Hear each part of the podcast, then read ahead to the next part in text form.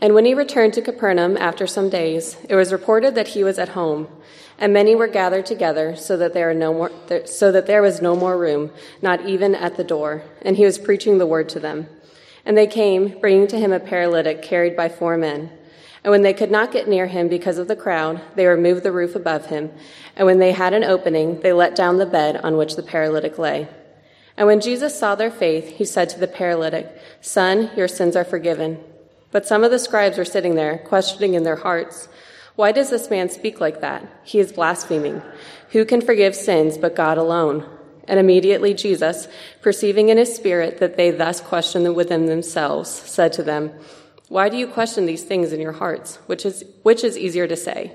To say to the paralytic, Your sins are forgiven, or to say, Rise, take up your bed and walk?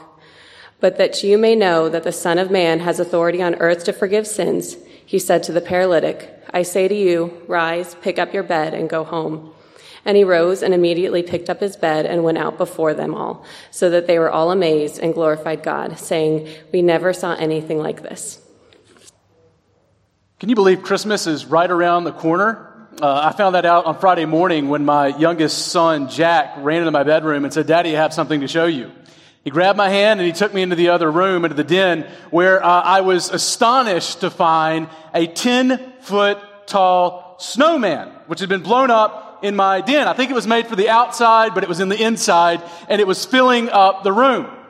Yeah, my, my family's not much for subtleties. And so that's how I figured out it's Christmas season. And if you haven't bought gifts yet, then you're late. Well, in my house, I have three little boys, and so whenever it becomes Christmas season, uh, we really start to talk about all kinds of things, including but not limited to superheroes. We talk a lot about superheroes. Uh, so whether we are talking about uh, gifts that may include a superhero costume, video game, or action figure, uh, we are constantly thinking about super action figures. It's kind of what we do as boys. Well, I think there's an important conversation that I often find myself having with my boys about this time. And maybe you've had this conversation with children or, or maybe even your college roommates. Uh, but the, the, the real question is it goes something like this. So if you could have any superpower that you wanted, what superpower would you have and why? I mean, come on. So Jack, he asked me the other day, Daddy, what superpower would you have if you could have one? Would it be like super strength like Hulk? Or would it be uh, super speed like the Flash? Or maybe you'd like to have laser eyes like Superman? What's, what superpower would you have? Well, you know, when we're asking that question, we're really asking to kind of rank superpowers, aren't we? Like, what's more incredible? What's more amazing? What would shock and surprise and put you at all even more? You know, I think we find a similar conversation to that happening here in Mark 2, where we are this morning. Now, you know that we've been tracking through Mark's action packed gospel in a series that we're calling The Amazing True Story of Jesus. And we believe Mark writes this gospel from the sermons he heard Peter preach about his personal experiences with Jesus of Nazareth, who is the most amazing person to ever live. He is Christ. He is the Messiah, God's anointed king. Now, so far, we've seen that Jesus' popularity is exploding due to these many miraculous healings and exorcisms to the point that Jesus is struggling to preach the gospel of the kingdom of God. I mean, people are grabbing at him, asking him to heal him, and, and he can't preach the gospel. It's become difficult. Well, we're picking up in Mark 2 this morning where Jesus actually jumps into his first conflict with the scribes asking them which superpower is more incredible the ability to heal a paralytic or to forgive his sins. And this morning, what we're going to see is that Jesus can forgive sins fully because he's the God man. If you write notes, write that down. That's what we're going to be talking about. The fact that Jesus can forgive sins fully because he's the God man, something that he can do. And we're going to see this in a few ways. First, uh, you'll notice in verses 1 to the first part of uh, 1 to 5 that faith compels friends to get their friends to Jesus. In the first five verses, we're going to see that faith compels friends to get their friends to Jesus. Uh, look there again with me in chapter 2 of Mark. I'm going to read beginning of verse 1 and go all the way down to verse 5.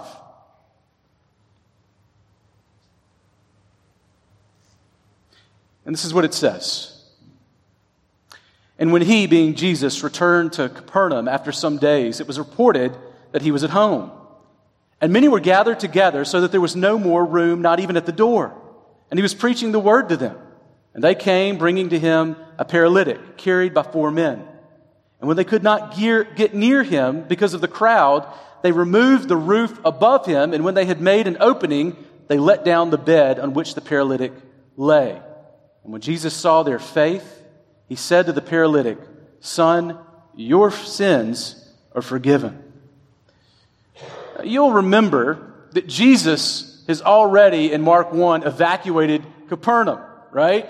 Uh, because he was so immensely popular. And he began to travel around to those 230 towns and villages that surrounded this major city, performing healings and exorcisms and preaching the good news of the kingdom of God. Now, here, he seems to have kind of doubled back to Peter's house in Capernaum undetected. But word quickly got out, and the city began to flood into this little house until it was busting at the seams with people who were hoping to see Jesus' power on display. But notice that Jesus is preaching the gospel again as we find him in this home, the focus of his ministry, preaching the good news. And amidst this hysteria, a group of four buddies with a paralytic friend catch wind that this famed healer and exorcist is back. So they snatch up their buddy on his gurney like bed to sprint to Peter's house, confident that if they can just get their friend into a room with Jesus, that he will heal their friend and change his life. I mean, you just see the confidence. You can't miss the relentless faith here. There's a human shield around Jesus with this crowd of people, such that they can't even get to the doorway of this house. Now, maybe some people would quit at that point. And they could have shrugged their shoulders and told their buddy, sorry, better luck next time. Maybe you can walk some other day. But you can see their desperate faith and that they couldn't get to Jesus. And the next thing that you know as you read the text is they're on the roof, right? We don't know how they got on the roof. Maybe they teleported. Probably not. Probably took the stairs. Most of these single story dwellings had exterior stairs that they would have just walked up and they would have slept or, or worked on the roof. So it was, it was pretty sturdy, right? It was a sturdy roof and they're on the roof. And as they're on the roof, they didn't let the roof deter them either any more than the people did from getting to Jesus. You might be thinking, how would a roof deter them? Well, this is a pretty substantial roof. In fact, commentator George Knight writing of this roof, says the roof was not flimsy in construction. Wooden beams or branches were thatched and rush and, and daubed with mud. And Mark's description of how the men unroofed the roof, therefore, suggests a major demolition job. And the addition of, of, of the language, it, it, really, in the original, speaks of a, a, digging out of the roof. It really just adds the, the graphic effect of what's going on here. See, they are digging up, demoing this roof to get their friend to Jesus. Do you see the desperation of these men to get their friend to Jesus here? You see it? They're not, they're not going to quit. And when they saw the human shield of a crowd around Jesus, they took him to the roof. And when they saw the roof, they grabbed their sledgehammers. And when they saw Jesus below, they got their ropes and they went mission impossible and dropped him down, right? Like he's getting to Jesus. Nothing could restrain these guys from getting their beloved friend to Jesus because they believed that Jesus could save him. Now, we don't have time to linger here, but I don't want you to miss this. Faith, faith propelled these friends to get their friend to Jesus by any and all means necessary. See, their dogged faith would not be deterred by the crowds, by the stairs, by a roof, by the cost of a new roof, or by opinions of the community as they saw their crazed friends digging through somebody's roof to get somebody to this man. And their faith leads their friend to believe the gospel and to receive forgiveness of sins at the feet, the very feet of Jesus, changing not his life just for a day so he can walk again, but forever. And that's why Jesus forgave his sins. It was because of their demonstration of faith. Now, I love what Martin Luther says about what he sees here. He calls his friend's faith alien faith. And he writes of these friends and their alien faith describing it in this way. He says, These friends win for this sick man with their faith, a faith of his own. See, this sick man at first had no faith. But afterwards, he heard the word, and Christ poured into the man a faith of the man's own, awakened him with the gospel. Jesus is accustomed to pour faith into someone through the word. You see it? It's their faith, that contagious faith that delivered them to Jesus where they got their own faith. Now, let me just ask you, how desperate are we? How desperate are you and me to deliver our friends, those that we love most, much less our enemies, to Jesus? You know, it's hard to awaken people with the gospel when we've fallen asleep at the wheel, or when we just we let just about anything deter us from sharing Jesus with others. So, what kinds of impediments keep us from getting those we love to Christ now? Are we too distracted uh, by all kinds of things like making money to bother about bringing people to Jesus? Or are we too concerned with having comfortable relationships, right? We don't want to make the relationship, we want to shake it by talking about eternal things. Uh, we're worried about losing family or, or risking uh, all kinds of things. We're too worried to take a sledgehammer to the roof that exists between them and Christ, right? Have we not spent enough time contemplating how we need to know how needy every one of us is for Christ and the boundless benefits that await them at the feet of Jesus? I mean, have we just not thought about it enough to really be convicted enough to be moved to drive those we love most to Christ?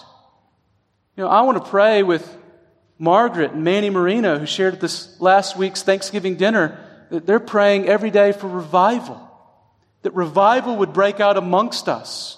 That we would see an unusual work of the Lord and see those who are far from God come near to God in Christ. Friends, let's pray that God would move amongst us in such a way that we would see many of our friends and our loved ones and even enemies come to faith in Christ. Now, let me encourage you just to do some, something with your life practically to stoke your desire to reach the lost. Uh, just four things. You could do more, but here, here's some just to think about. One, pray for a specific lost friend every day. Doesn't have to be the same one, but think specifically who is in my life? Who has God put in my life that does not know Christ, that needs Christ? And pray for them. Not only pray for them specifically, but in general, pray that God would revive his church. Pray, second, also remember, second, verses that propel you outwards. You know, remember verses. They can be verses like John 3:16. A great verse that's powerful when we take it seriously. For God so loved the world that he gave his only begotten son that whosoever believeth in him should not perish but have everlasting life. Perishing is real and everlasting life is real. Right? Let's let that kind of verse just seep into our souls so that we really see folks as God sees them. And on our last vacation, we were just, um, uh, we took a few days, and I mean it, a few days, and went up to Utah, right? Just to see the mountains, to see God's grand design and creation. Worth the trip. Long drive, uh, lots of, lots of talking about lots of things. one of the things that we did with our kids is we said we're going to have a verse that we're just going to talk about every day, uh, John 3.16, as we're on this trip. Uh, sometimes fight would break out and we'd say time to go through john 3.16 let's talk about john 3.16 amazing the way that we would start talking about john 3.16 and peace would uh, just envelop the car. And then sometimes um, it would be broken by a fight about whose turn it is to say john 3.16 but we want to keep god's word in our lives in such a way that it compels us to look outward.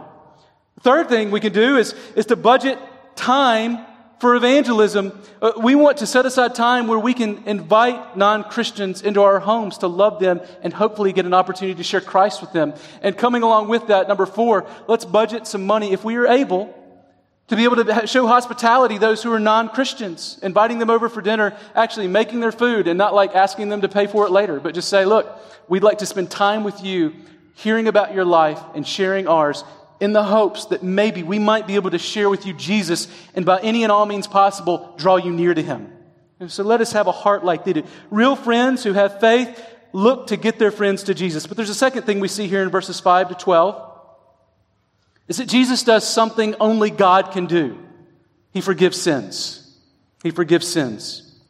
Now look with me. We're going to read uh, verses 5 to 7 where we see the first part of this. There are really two subpoints here. The first is we're going to see Jesus reading minds in 3D in, in verses uh, 5 to 7. So look there with me in verses 5 to 7, where Jesus is actually reading their minds in 3D. It says, And when Jesus saw their faith, faith of these friends, he said to the paralytic, Son, your sins are forgiven. Now, some of the scribes were sitting there questioning in their hearts, Why does this man speak like that? He is blaspheming. Who can forgive sins but God? Now, throughout Mark's gospel, you'll notice that he is constantly cement gluing together faith and miraculous deeds by God. Now, when you see uh, faith, you, you usually expect God to react or respond miraculously. When you see a lack of faith, you expect either Jesus to rebuke them and then heal them anyway, or, or, that you see some kind of limitation on the way that God or Jesus Christ responds. See, Jesus' response to this demonstration of authentic faith, I believe, looks strange. And the way that he responds, it looks awkward to me for a couple of reasons, right? Uh, for one, this paralytic came for healing in his legs, not forgiveness with God, right? I mean, when Jesus says, Son, your sins are forgiven, you almost want the paralytic to speak up and say, That's great. And what about my legs, right? I mean, you, did, you didn't forgive Larry the leper's sins, you healed him. So can I get some of that? But isn't it interesting that the judgmental voice that you would expect to come from the paralytic actually comes from the spiritual men, the, the, the religious leaders, not the paralytic. It's the scribes who get uneasy about Jesus' claim here in verse 7, asking a, a number of questions. You see that in verse 7? He, he asks, a, the scribes ask a number of questions. Like, why does this man speak like that? I mean, he is blaspheming. And who can forgive sins but God alone? Now, I don't know about you, but to me, those sound like pretty specific questions. And just catch where Jesus hears the scribes' opposition. Did you notice this? It's in their hearts. Now, Mark clarifies this in verse 8, saying, And immediately Jesus, perceiving in his spirit that they thus questioned within themselves, you see that? They were asking these questions within themselves, in their heart, right? In their head. They're thinking about these things. They're questioning them. Not out here. It's in here. It is something that is intimate in, the, in their thought life. And once again, uh, we don't have time to tarry here long, but just notice that Jesus is reading their thoughts in 3D. Their thoughts are as clear as day before Jesus. Now, the specificity of these questions can't be reduced, I don't believe, to Jesus reading body language well, right? Jesus reads our hearts with the same ease that you or me read Facebook post. Jesus can see clearly what is going on in us. And I believe that we see here in this brief description implicitly what's about to be made explicit, and that is that Jesus is God. He is the God man. See, the Bible, I believe, is replete with evidence that God sees our thoughts, and so does Jesus here. Now, I'm just curious, when you hear that Jesus and God can see your thoughts, even right now. Does that sound creepy at all to you? Right? I mean, maybe you even feel a little bit violated, like if somebody hacked your computer. Like that's personal, confidential stuff. You, you shouldn't be looking there. Why are you looking there? Maybe, maybe that sounds horrible to you that uh, you know that, that your God can see in your mind, in your heart, in the hidden places. And maybe that sounds horrible to you, but in Psalm 139, catch this, David meditates on God's ability to see us and understand our thoughts as clear and conspicuous as day. And he says, Oh Lord, you have searched me and you know me. You know when I sit down and when I rise up, and you discern my thoughts from afar, even before a word is on my tongue. You know what I'm going to say? Behold, O Lord, you know it all together. See, God knows him and he can't even flee from God's knowledge of him. But catch this, even though he can't run from God knowing him completely and fully, David doesn't apply for lifelock to keep God out of his thoughts. It's not what happens. Now, David begs the God who has already searched him out in verse 1 to keep looking in verse 23 to 24. And here's what he says at the end. You've already searched me and know me. And then he says, Search me, O God, and know my heart. You see it? Keep on doing it. Try me and know my thoughts and see if there be any grievous way in me and lead me in the way everlasting. You see, David says, You have searched me in the past. Keep searching me and help me in ways that only you can. And hear me. Jesus sees our thoughts. These scribes rejected Jesus and their thoughts long before they murdered him with their hands. And that's one of the main reasons that Jesus had to come and shed his blood for you and me. Come in close and listen. Don't miss this. Jesus had to come and die for our sinful thoughts as much as our sinful actions. And that ought to terrify us, except for the mercy and grace of God. You see it? If not for the mercy and grace of God, it should terrify us. We should want to go on lockdown for God to see us. But in Christ, in His blood, if we have put our faith in Him, we invite Him to come and rescue us because He is our rescuer and deliverer. See, Jesus didn't just come to save us from sinful actions.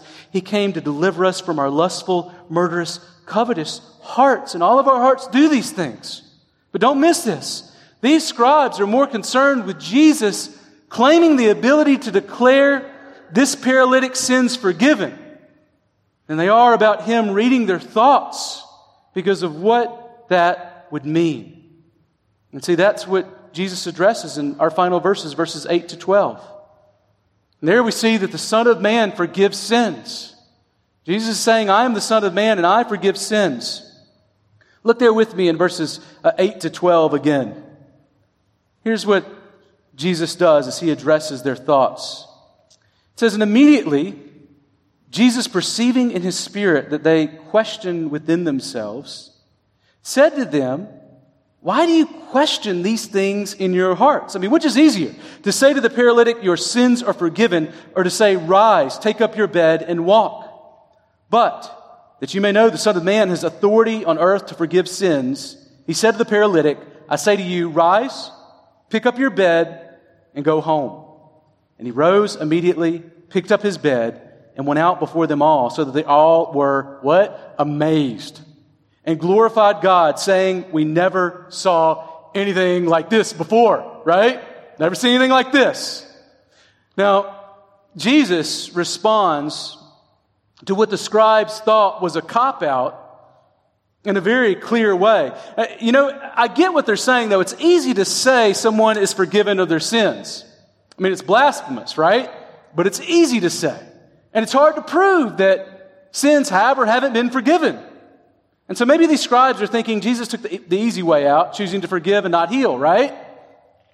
They'd rather have the power to heal the sick, which can be seen and tested, than have the power to forgive sins, which is hard, if not impossible, to verify.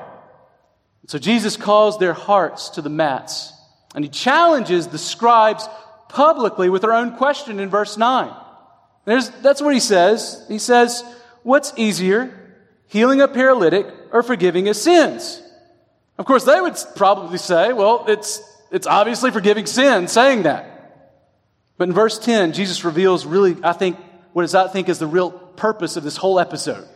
See, I think verse 10 is the main point of this whole text. What Jesus is trying to show us about himself in verses 1 to 12. He wants them to know that the Son of Man has authority on earth to forgive sins. Did you catch that? I want you to know, I want you to be on notice. The Son of Man, who is me, has authority to forgive sins on earth. I have that power, that authority, that's me. I'm, I'm unlike anyone you've seen before. Now, maybe as you're reading this, it doesn't stun you the way that it would have stunned the scribes. See, the Son of Man, Son of Man would have been an interesting title for first century scribes. I mean, the Bible uh, uses it in a number of ways. It, it can, rev- it can refer in some ways, like in Ezekiel, to someone who is a man, right? So the Son of Man, just a human being, a man, person, not a big deal, kind of common, kind of like everyone, right? Or sometimes it's used in a very unique way Like in Daniel 7, where we see this term used to speak of someone as the man. You know what I'm talking about? Which is exclusive. It's not saying it's generally true. You're just like everyone else. It's saying you're exclusive and special. You're the man. Now, you've heard somebody say you're the man, right? If you've ever played sports and you've seen someone like dunk on someone, it's like you are the man, right? Not saying like, yeah, anybody could have done that. No, they're saying like, you just did something that none of us can do. You're the man amongst boys, right? And that's exactly what it means sometimes in the Bible. There is a greatness about this Son of Man. And so that might have been even a little confusing to the scribes. What's he saying? He's saying, I'm a man? Of course you're a man. Or is he saying, I'm the man? Right? And maybe that title, Son of Man, would have been confusing on their ears. But in the Old Testament, this uh, text can refer to a number of things. Mark uses the Son of Man, this title, 14 times in his gospel. And I stand with the majority of scholars who believe that this title comes from Daniel 7 verses 13 to 14. Amazing text. Um, and Jesus here is saying that I'm the man. In fact, in Daniel's night vision, he looks up, and Daniel leading up to seven. And then in seven, he, he beholds with the clouds of heaven one coming down, descending in the clouds, one like a son of man. And, and it says that he came the Son of Man to the Ancient of Days, God Himself, and was presented before Him, and to Him was given dominion and glory and a kingdom that all peoples, nations, and languages should serve Him. And it says His dominion is an everlasting dominion which shall not pass away, and His kingdom one that shall not be destroyed. This is one of the most majestic pictures in all of the Bible the kingly authority of Christ. I mean, this really is an incredible vision of one like a son of man, right? I mean, he's descending from heaven on a cloud chariot. Now, I don't know what that means to you, but as many of you know, the president has a really impressive Cadillac limo called the Beast, right? This thing is like decked out. It, has got like as much protection on it as an army tank, weighs about the weight of an army tank. And wherever you see this unique one of a kind limo driving, you know, that's where Obama is, right? Or that's where Trump is. Like, that's where the president is, wherever this vehicle is. Well, when you see a king descending from heaven on clouds, you know that God has showed up, right? Like, that's not a normal king that comes riding not up to heaven in clouds or a chariot of fire like Elijah, but down from heaven in a chariot of clouds, right? That's saying this king comes from heaven, not from earth. And this king, as he is descending upon us, is unlike any other king. Now, you'll know in the Bible, whenever you see a cloud, that is often a picture that tells you a theophany or a God sighting has just happened. And so here in this chariot of clouds, as this king descends, we are seeing a God sighting with this one who is like a man. But not just a man, he's not merely a man, he is the God man. You see it? And here Jesus is making, I believe, that claim about himself. See, he is saying that he is unlike any other that they have seen before. God's heavenly Son has arrived. I believe when Jesus, I believe when Jesus is saying that he is the Son of Man who forgives sins, what he is saying is, uh, watch this. I'm going to show you something you've never seen before so that you will know that Daniel's dream is happening now in real time before your eyes. And God's heavenly Son has arrived to inaugurate the eternal kingdom, that one that you have been waiting for. And Jesus turns and tells the paralytic, Rise, take up your bed, and go home. And he stood up and walked in front of everyone. And I love the response in verse 12. It says, They were all amazed and glorified God, saying, We have never seen anything like this. And little did they know how much they had not seen anything like this. Catch this. Jesus healed the paralytic so they would know that he was the Son of Man who came with authority to do something more amazing than healing the sick and removing demons. He came to earth, hear me, to forgive sins. See, Jesus came to reconcile people to God. And that's a huge deal. Now, as we think about this, this image of Christ and what he has done and his promise to forgive sins, I think we, we see really four responses that we're going to close with this morning.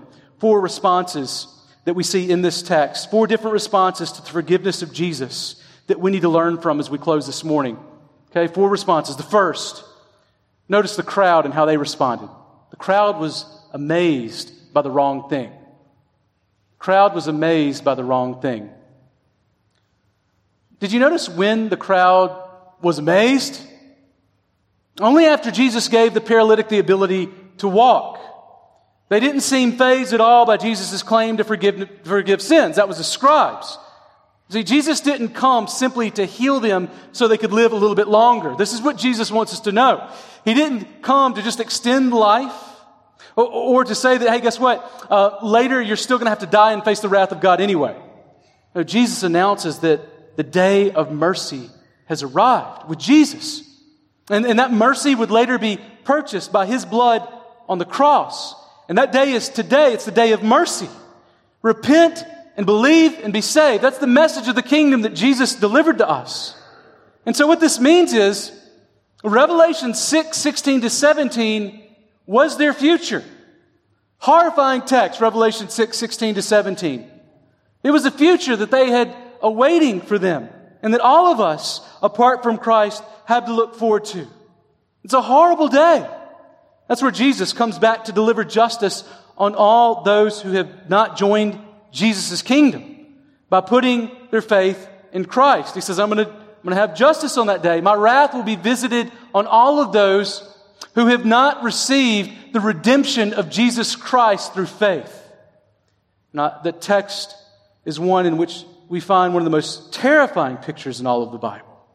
On that day in Revelation, John tells us that the people who are running from the judgment of God are crying to the mountains, right?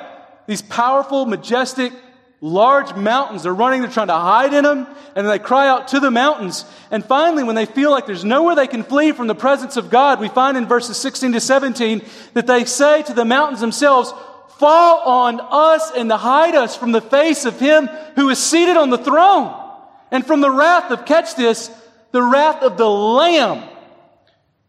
How many of you have ever gone and seen a sheep farm and been terrified by the buying? Right? Not really. Right? A lamb is, is really a pretty timid, innocent, docile animal. I haven't really seen anybody run from a lamb before. In fact, in the Bible, when we see Jesus come as a lamb, it's a picture of the fact that he was innocent and that he was silent before his seers and he laid down his life for us. But hear me, that's the, not the only image of a lamb that we see. See, when the lamb comes back, the lamb, he's geared up for justice. And the day of mercy is over.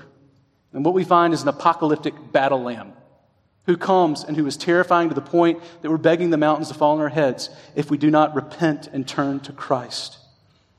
And it says in verse 17, when this lamb shows up, it says, For the great day of their wrath has come, and who can stand?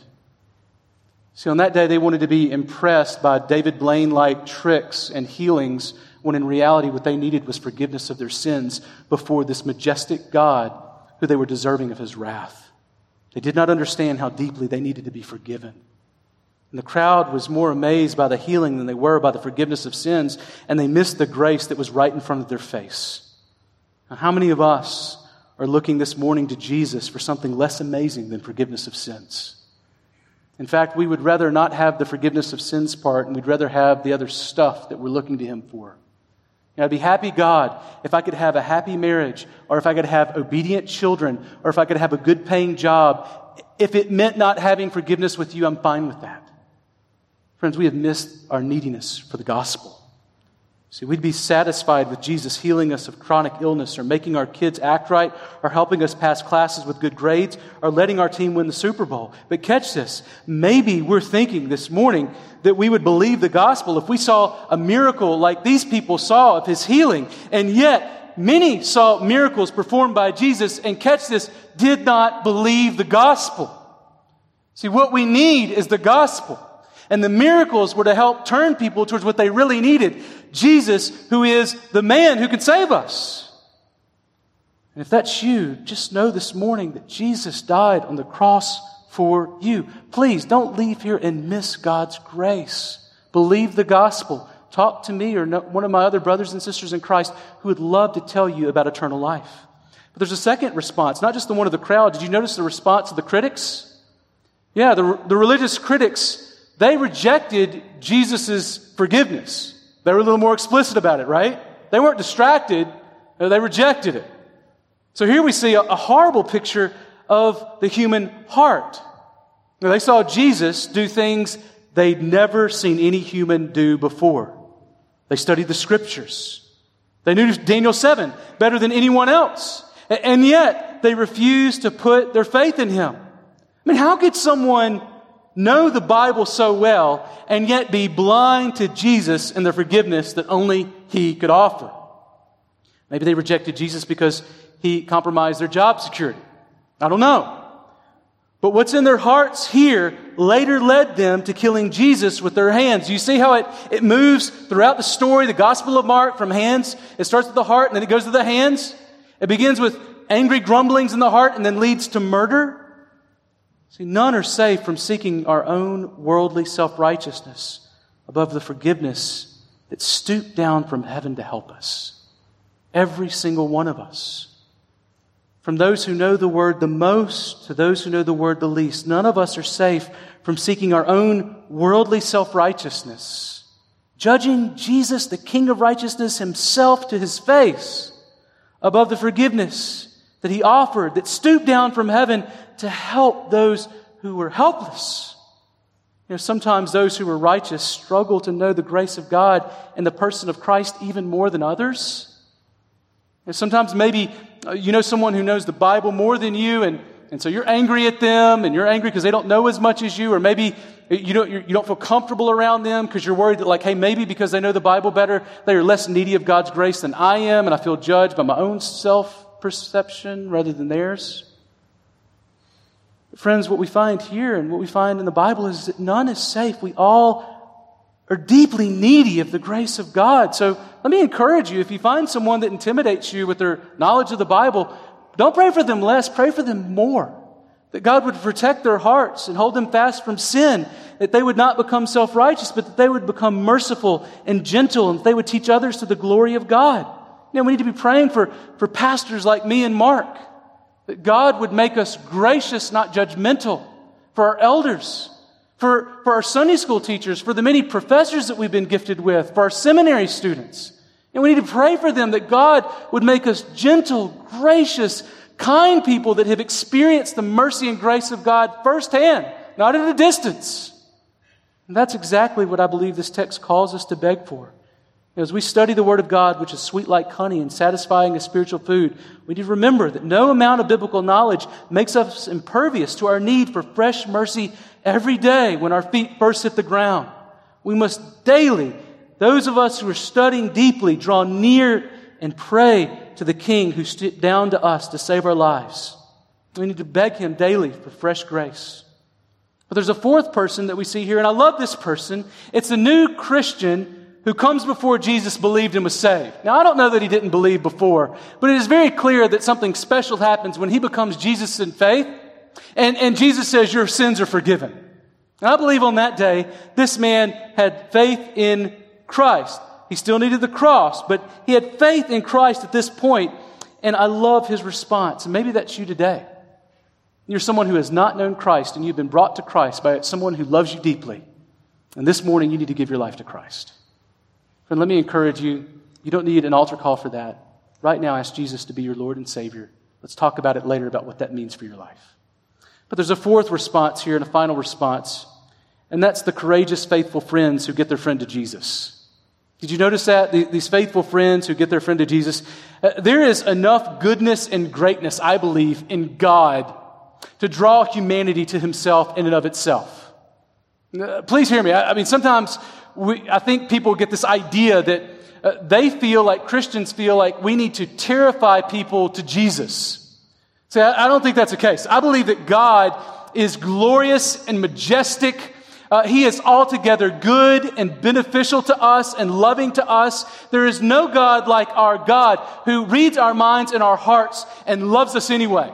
There is no God who is willing to send his son for us like our God is. There's none like him.